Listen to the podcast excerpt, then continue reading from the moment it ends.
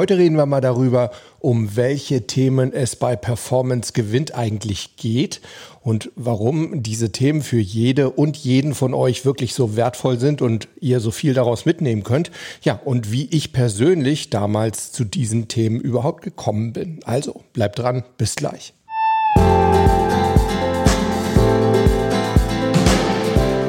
Willkommen bei Performance Gewinnt, deinem Podcast für Spitzenleistung und mentale Stärke. Ich bin Harald Dobmeier und ich freue mich riesig, dass du auch heute, nämlich zum Start der dritten Staffel, wieder mit dabei bist, wieder mit an Bord bist.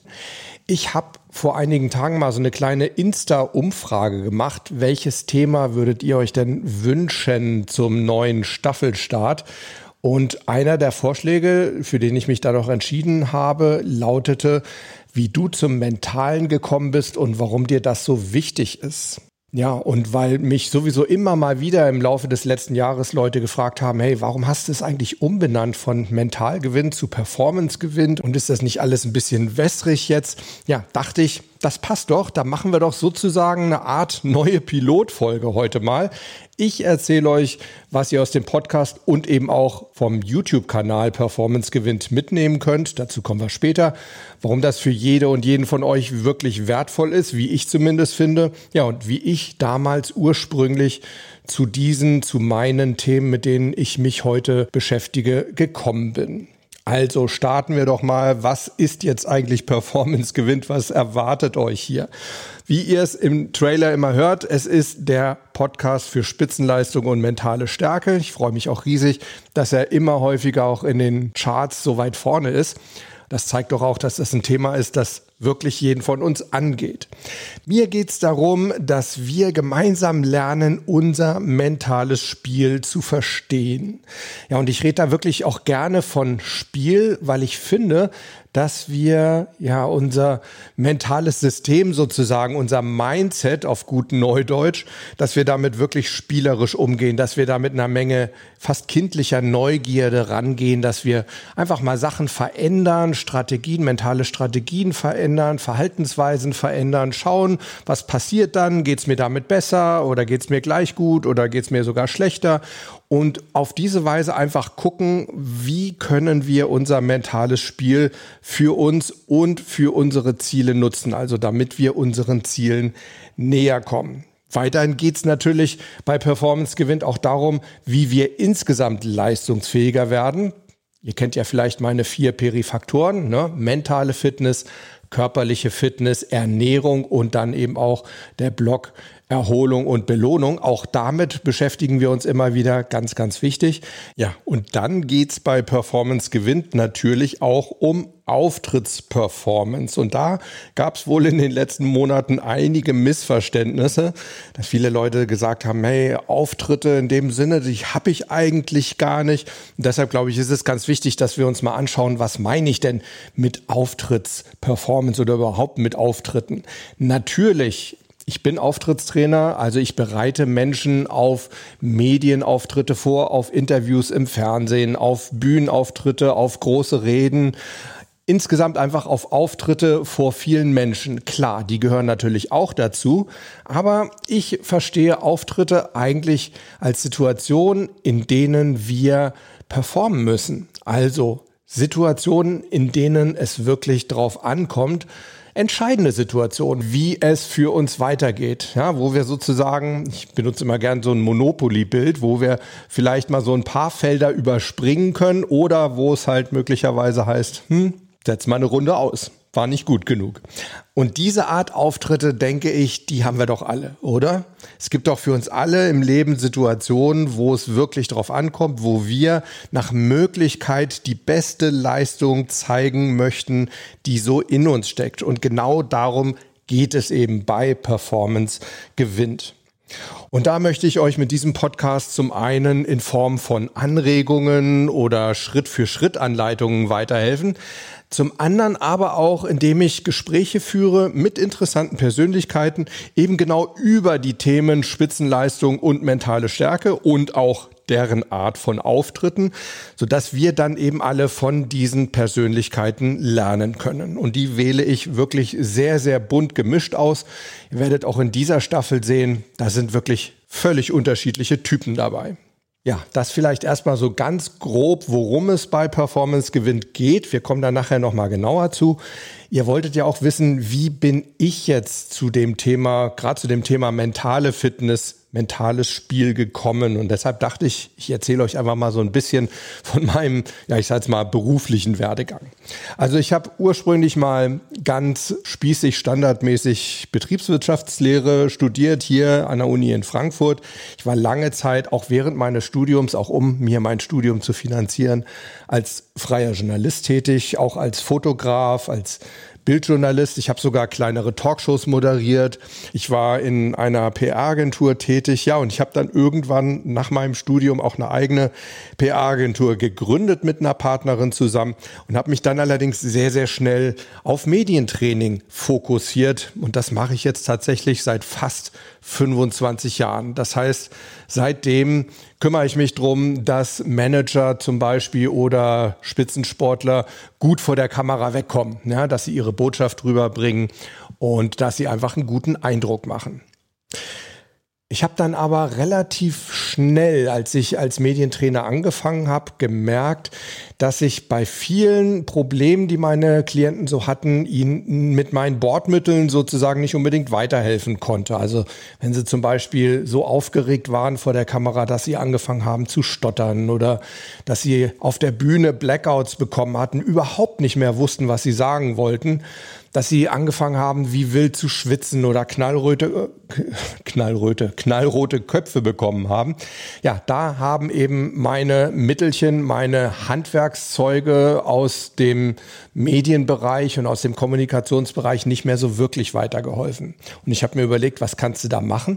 Daraufhin habe ich dann eine zweijährige Coaching-Ausbildung begonnen, habe dort tatsächlich viele neue, tolle Werkzeuge und Methodiken kennengelernt, wo es eben mehr so um den psychologischen Bereich ging. Das Tolle an so einer Coaching-Ausbildung, wenn es denn eine gute ist, gibt es leider nicht allzu viele.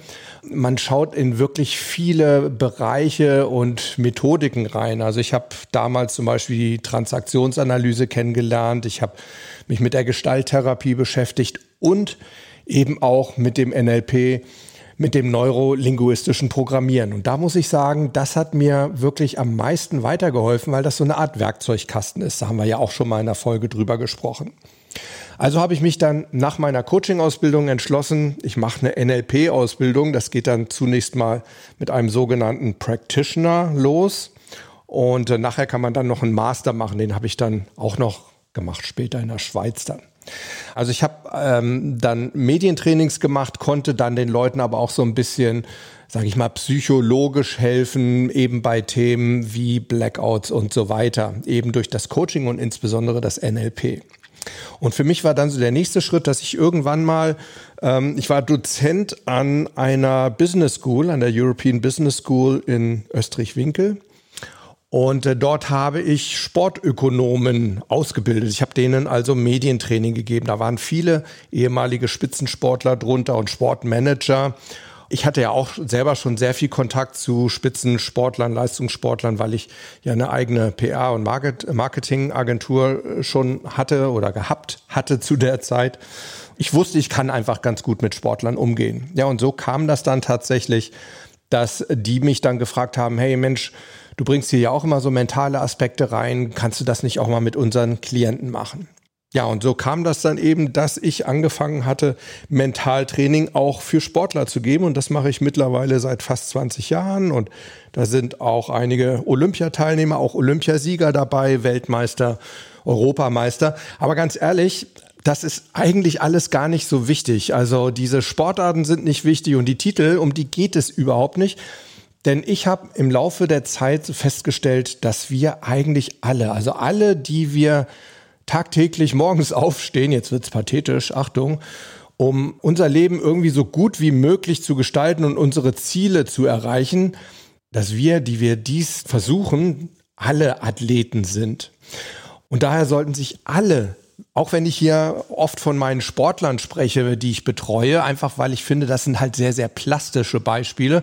Es sollten sich aber wirklich alle angesprochen fühlen von euch. Also auch die, die sagen, mit Sport habe ich eigentlich überhaupt nichts am Hut. Ihr seid alles Athleten, ihr seid Lebenssportler sozusagen.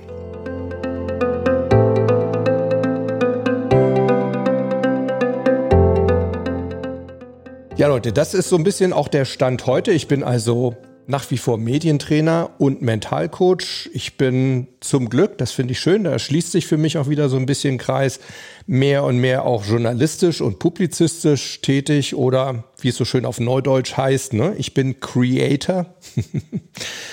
eben in Form dieses Podcasts, aber eben auch mit meinem YouTube-Kanal.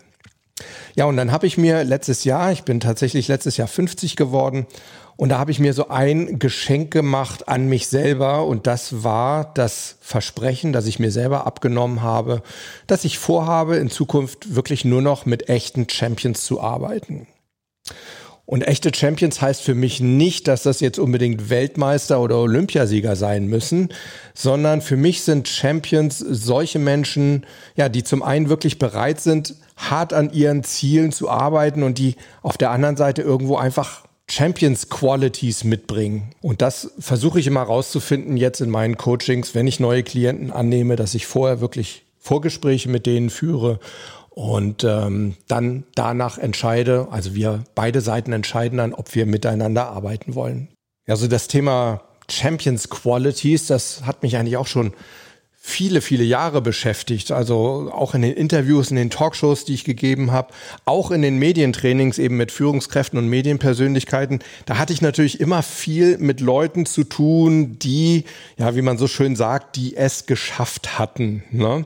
Und ich habe mich immer gefragt, was machen die eigentlich anders? Und ich habe im Laufe der Jahre dann festgestellt, das ist meistens das Mindset, was bei denen irgendwie ein bisschen anders funktioniert. Und wir können alle davon lernen. Also wir können im Endeffekt, wenn wir wissen, was diejenigen anders machen, diese Champions, dann können wir auch dafür sorgen, dass wir uns diese Champions Qualities draufschaufeln. Also mal so ein paar Beispiele. Ich habe zum Beispiel festgestellt, dass Champions eher Chancen sehen als Risiken.